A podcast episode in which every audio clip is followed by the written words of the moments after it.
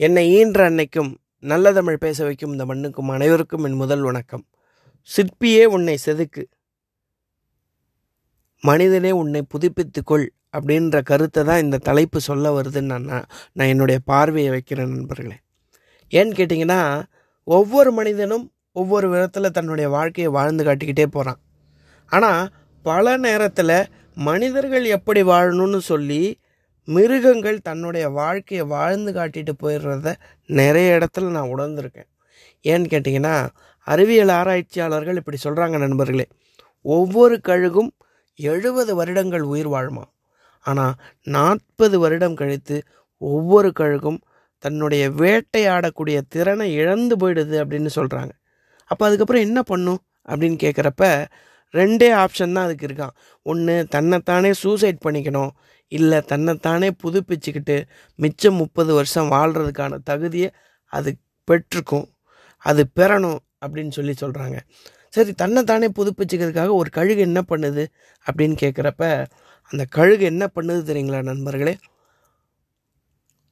ஒரு மலை உச்சிக்கு போய் பாறை மேலே தன்னுடைய மூக்கை இடித்து இடித்து உடச்சி அந்த திரும்ப அந்த மூக்கு வளர்கிற வரைக்கும் வெயிட் பண்ணி தன்னுடைய சிறகுல இரு- சிறகுல இருக்கக்கூடிய இறகுகள்லாம் பிச்சு பிச்சு போட்டு நூற்றி ஐம்பது வருடங்கள் நூற்றி ஐம்பது நாள் கழித்து இவ்வளவு தன்னுடைய க தன்னைத்தானே கஷ்டப்படுத்திக்கிட்டு தன்னையே புதுப்பிச்சுக்கிட்டு ஒரு கழுகு வந்து சரியாக நூற்றி ஐம்பது நாள் கழித்து திரும்ப வேட்டையாட போகுமா?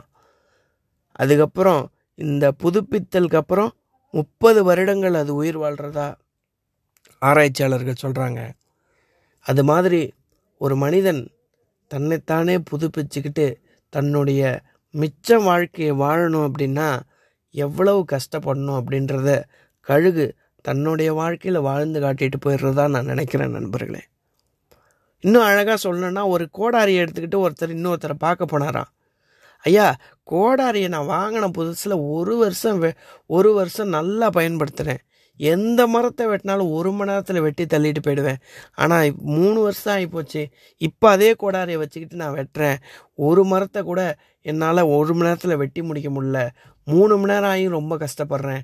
என்னன்னு தெரில அப்படின்னு சொன்னப்ப அவர் கேட்டவர் சொன்னாராம் ஐயா நீங்கள் உங்கள் கோடாரியை நான் நடுவில் அப்படின்னு கேட்டாராம்.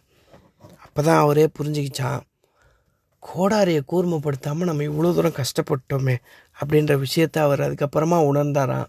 கோடாரியை கூர்மைப்படுத்திக்கிட்டு திரும்ப தன்னுடைய வேலையை சரியாக தொடங்க ஆரம்பித்தாராம் நான் இதை ஏன் சொல்ல வந்தேன்னா நண்பர்களே நம்மளுடைய வாழ்க்கையும் கோடாரியை கூர்மைப்படுத்த தவறிட்டோன்னா நம்மளை நாமே புதுப்பிச்சிக்க தவறிட்டோம் அப்படின்னா நம்ம வாழ்க்கையில் செய்யக்கூடிய அத்தனை காரியங்களையும் ஒரு தொய்வு வரும். ஒரு இன்ட்ரெஸ்ட் இல்லாமல் போகும். அந்த காரியம் பாதியிலே விட்டுட்டு வந்துடுவோம் இப்படி எத்தனையோ தடைகள் வரும். ஆனால் ஒரு மனிதன் தன்னைத்தானே எப்பொழுதும் புதுப்பிச்சுக்கிட்டே இருக்கணும் அப்படின்றது இந்த கோடாரி மாதிரி கதையில் நம்ம புரிஞ்சுக்கிறோம். கழுகோட வாழ்க்கையிலேருந்து நம்ம புரிஞ்சுக்கிறோம். இப்படி வாழ்ந்து காட்டிட்டு போன அந்த கழுகை பார்த்து நாமளும் கொஞ்சம் கற்றுப்போம் கோடாரி அப்பப்போ கூர்மப்படுத்துவோன்னு சொல்லி சிற்பியே உன்னை செதுக்கு. மனிதனே உன்னை அவ்வப்போது புதுப்பித்துக்கொள் என்று சொல்லி விடைபெறுகிறேன். நன்றி வணக்கம்.